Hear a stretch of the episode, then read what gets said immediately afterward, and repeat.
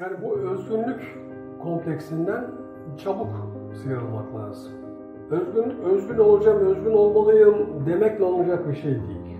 Siz gerçek bir sanatçı, gerçek bir bilim adamı, gerçek bir edebiyat adamı olacaksanız, bunlar kesişen unsurlar çünkü, tek derdiniz hakikat olmalı. Yani hayatın hakikati nedir, şu işin hakikati nedir, bu meselenin hakikati nedir, her bağlamda hakikat. O hakikat yürüyüşündeki samimiyetiniz, ciddiyetiniz, çalışkanlığınız doğal bir şekilde sizi özgün yapar.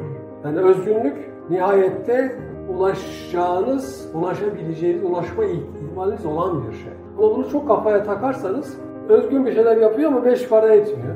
Ve hakikatle de irtibatı yok. Anlamsız bir şey.